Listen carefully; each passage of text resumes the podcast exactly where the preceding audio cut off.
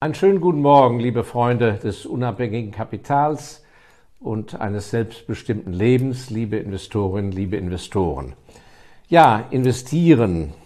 Investieren heißt Entscheidungen treffen, eine gute Basis für sich legen, finanziell unabhängig werden und dazu gehört aber auch Dokumentation. Dazu gehört Datenverwaltung. Und da sehe ich doch einige Defizite ich glaube, die Zeit, wo man sich einfach auf sozusagen den Datenberg, dem einem die Bank vermittelt in Form vom Depotauszug oder der Grundbuchauszug vom äh, äh, Katasteramt und so weiter, das ist alles gut und schön. Aber ich sehe bei vielen Familien und Vermögensinhabern, dass die da ganz schön in eine Abhängigkeit geraten oder dass das so eine Schlagseite bietet. Das heißt, dass man eben nicht ein selbstbestimmtes Leben führt und dass man nicht unabhängig ist. Ich frage mich, ähm, wie, wenn wir in die Zukunft schauen, wie sollte eine Familie, die dabei ist, ein Vermögen aufzubauen oder wo gute Aussichten sind oder wo schon auch viel erreicht ist, wie sollten die aufgestellt sein? Ich glaube erstens internationaler ganz unabhängig davon, ob in der nächsten Generation oder der Generation drauf oder sie selber mit verschiedenen Standorten in verschiedenen Ländern leben oder sie eines Tages zu ihren Kindern im Alter praktisch ihren Kindern hinterherziehen, weil die eben in Los Angeles sich niedergelassen haben und nicht in Stuttgart-Degerloch. Unabhängig davon, ganz losgelöst und auch unabhängig von den Vermögenssummen, würde ich sehr optimistisch in die Zukunft schauen und sagen, wie stellen wir uns denn auf, wenn das man wirklich alles substanziell würde? Das bedeutet schon mal, dass in jedem Fall an zwei verschiedenen Standorten und in zwei verschiedenen sozusagen Speichermedien die Daten festzuhalten sind. An der einen Stelle wegen mir in Papierform. Dazu gehören jährliche Depotauszüge, Ausdrucke vom Katasteramt, Kaufverträge von Immobilien, die Mietverträge, die Kaufbelege bei Aktien, die Verkaufsbelege, die Dividendenbescheide, alles das altmodisch in Papierform, physisch an einer Stelle. Am besten natürlich in einem, ich mache hier keine Werbung, in einem äh, feuerfesten äh, Tresor oder wie immer man das, äh, Panzerschrank oder und so weiter. Und auf der anderen Seite das Gleiche abgespeichert, aber in der digitalen Welt. Da müssen Sie schauen, wie Sie sich das selber organisieren, ob Sie das über die Cloud machen oder wie auch immer. Aber auch da der Zugang was weiß ich, die Zugangcode, PIN-Nummern und so weiter und so weiter. Der digitale Strang, ich bin da kein Experte, da gibt es dann sicher bessere Leute, die Sie beraten können, den digitalen Strang losgelöst von dem physischen Standort, wo sozusagen das Ganze auf Papier ist. Ich halte diese beiden äh, Säulen für äußerst wichtig, denn es kann ja alles Mögliche passieren. Eine Bank Gott behüte, aber in Amerika haben wir es ja gesehen, 2008 Bear Stearns und Lehman Brothers plötzlich kollabiert. Ähm, wenn Sie Forderungen haben, zum Beispiel gegen ein Unternehmen, und Sie sind Geschäftsmann und Sie haben eine Forderung, ähm, ist nachher die Dokumentation Ihrer Forderung äußerst wichtig, dass Sie die selber in der Hand haben, zu sagen, ja, ja, die, die Firma hat doch meine Rechnung da äh, ja, dann kommen Sie erstmal mit dem Insolvenzverwalter zurecht. Der hat vielleicht gar keine Zeit für Sie und sucht eben nicht Ihre Forderung äh, äh, heraus für Sie. Also, dass man dann natürlich die ganzen Fälle, wo für lange, lange Jahre Sie an Ihr Eigentum nicht drankamen, weil in dem jeweiligen Land, wo Ihr Besitz war, äh, eine Zentralplanwirtschaft eingehalten hat und äh, sie über die Verfügung über ihr Eigentum verloren haben oder aber zeitweilig zumindest enteignet waren, theoretisch. 20 Jahre später, 30 Jahre später, zur großen Überraschung, auf einmal gibt es doch Dinge zurück. dann ist das natürlich ein Riesenunterschied, ob Sie mit einer eigenen Dokumentation ankommen, die lückenlos ist, wegen mir in gedruckter Form oder über die digitale Welt, und dass sie nicht sagen müssen, ja, ja, also das war damals alles von der Bank erfasst oder von irgendeinem Verwalter und der hat jetzt Konkurs gemacht oder der schon, den gibt's gar nicht mehr oder der ist ausgebombt, wie auch immer. Für alle Eventualitäten würde ich hier vorbereitet sein und durch auch etwas investieren, weil sie wissen nicht, was die Zukunft bereithält.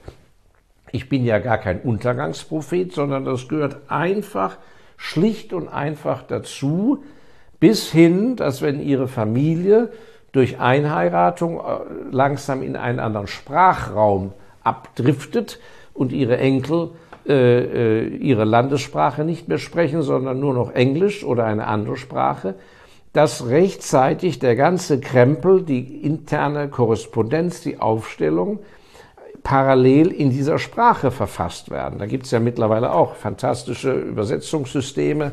Das ist ja alles viel unaufwendiger und leichter machbar als früher.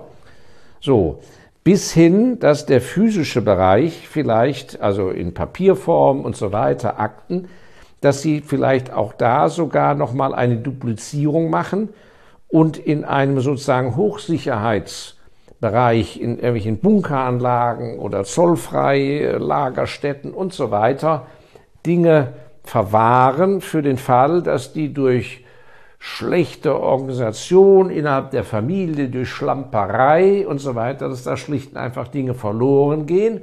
Oder aber, was ich ja auch schon oft erlebt habe, dass innerhalb der Familie Streit entsteht und der eine Zweig der Familie einfach die Akte nicht mehr rausrückt. Sie glauben gar nicht, wie häufig das passiert und wie sie dann aber auf dem Schlauch stehen, weil der rückt einfach diese, den Ursprungsvertrag nicht raus. Und das ist das einzige Exemplar, was existiert. Und das ist nachher kriegsentscheidend. Also, äh, ich möchte Sie da sehr animieren, sehr weit zu denken und sehr langfristig zu denken, weil nur Sie können jetzt die Basis legen. Sie können jetzt das alles noch aufarbeiten, möglichst weit zurück vielleicht sind noch Sachen da von ihren Vorfahren und so weiter und so fort, bis hin zu auch äh, bei Immobilien gewissen Rechnungen. Also es gibt jetzt zum Beispiel den Fall, dass in manchen Ländern Sie praktisch für einen besseren Energieausweis des Hauses müssen Sie vorlegen, damit Sie berechtigt sind, die Miete entsprechend einen Konsumindex, Inflationsindex anzuheben. Aber nur, wenn Sie den Nachweis erbringen, dass das Haus einen gewissen Energieeffizienz ausweist. Und zur Erlangung dieser Energieeffizienz hat man mir mitgeteilt in diesem Land bei meinen Immobilien, dass ich eben es nicht mehr ausreicht, ein Foto vorzulegen, wie ich hinter den verputzten Wänden da äh, Dämmmaterial habe, weil es hat sich herausgestellt, dass Leute da tricksen und die Behörde ist da drauf gekommen, dass die Fotos von einer ganz anderen Immobilie verwenden und sagen, das ist die Isolierung in der Wand, ich habe doch das Haus gerade renoviert. Das wird nicht mehr akzeptiert. Das heißt, Sie müssen die konkrete Rechnung vorlegen, dass Sie vor fünf Jahren wegen mir oder vor acht Jahren mit, mit einer spezifizierten Rechnung an, in diesem Objekt für dieses Objekt die Rechnung vorlegen können. So, wer weiß, ob nicht so etwas auch zehn Jahre später plötzlich Hand und Fuß hat in irgendeiner Form.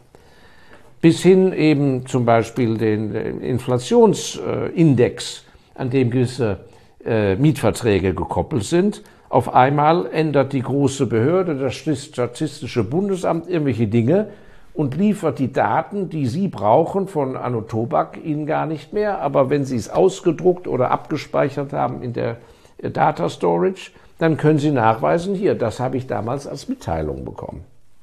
Und es gibt ein sehr schönes Beispiel von einem der ältesten Family Offices der Welt. Das ist das Family Office des Duke of Westminster.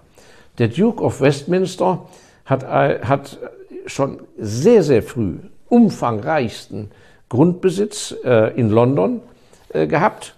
Und hatte die Weisheit und Klugheit, ganz egal welches Kaliber der jeweilige Duke, ich glaube zurzeit ist es der neunte Duke of Westminster, welches Kaliber dieser Duke besaß, hatten die immer sehr effiziente Office Manager, die akribisch alles festgehalten haben in der Verwaltung dieses äußerst umfangreichen Besitzes, vor allem deshalb, weil in der Regel der Grundbesitz nie verkauft wurde, sondern zum Teil auf 100 Jahre wurde er verpachtet.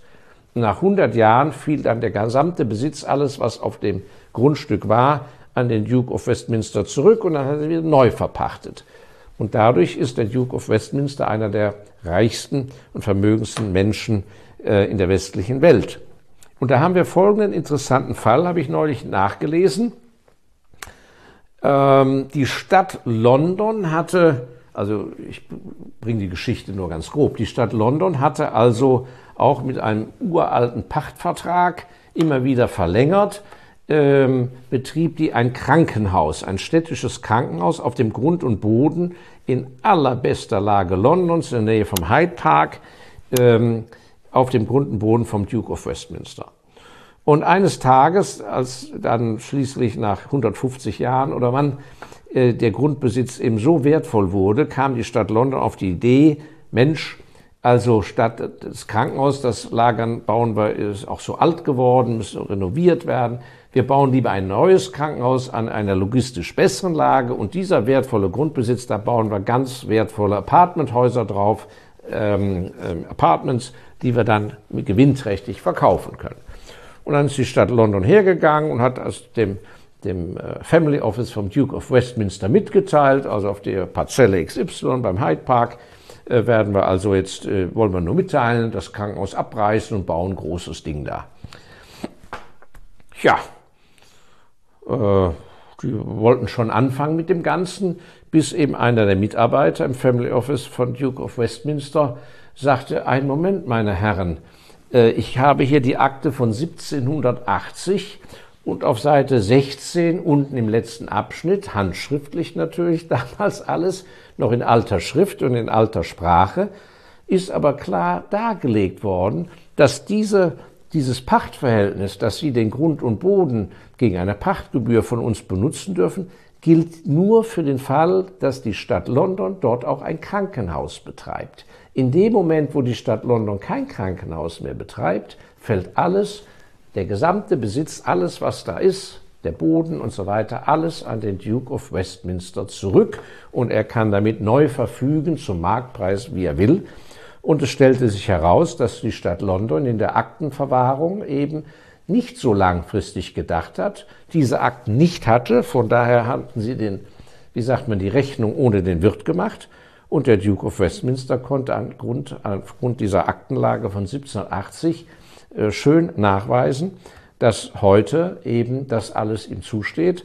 Und äh, war die Stadt London hat also da dumm aus der Wäsche geschaut. Also ich fand dieses Beispiel sehr beachtlich, wie doch eben eine vernünftige Organisation des Familienvermögens mit Dokumentation verbunden äh, unter Umständen einen großen Einfluss haben kann auf die Geschehnisse der Zukunft. Ja, lassen Sie sich, wie gesagt, nicht davon abhalten, dass der Duke of Westminster etwas vermögender ist als Sie. Ähm, denken Sie lang, denken Sie weit, denken Sie familienbezogen und auch dahin, wohin sich Ihre Familie entwickelt, bis hin, dass sich vielleicht durch politische Verschiebung und so weiter ganz andere Akzente in ihrer Vermögensallokation ergeben. Und ein guter Start ist, äh, dass Sie entweder überhaupt mal damit anfangen, systematisch Ihre Datenlage zu managen, oder aber, wenn Sie schon ein Family Office haben, dass Sie da die nächsten weiteren Schritte tun und nicht einfach sagen, ach, unser guter Family Office Manager, der Herr Meier, der macht das doch so prima, ist doch alles gut und schön. Ja, dies für heute eine kleine Anregung für Sie. Äh, vielen Dank fürs Zuhören. Bitte sind Sie so lieb wie immer.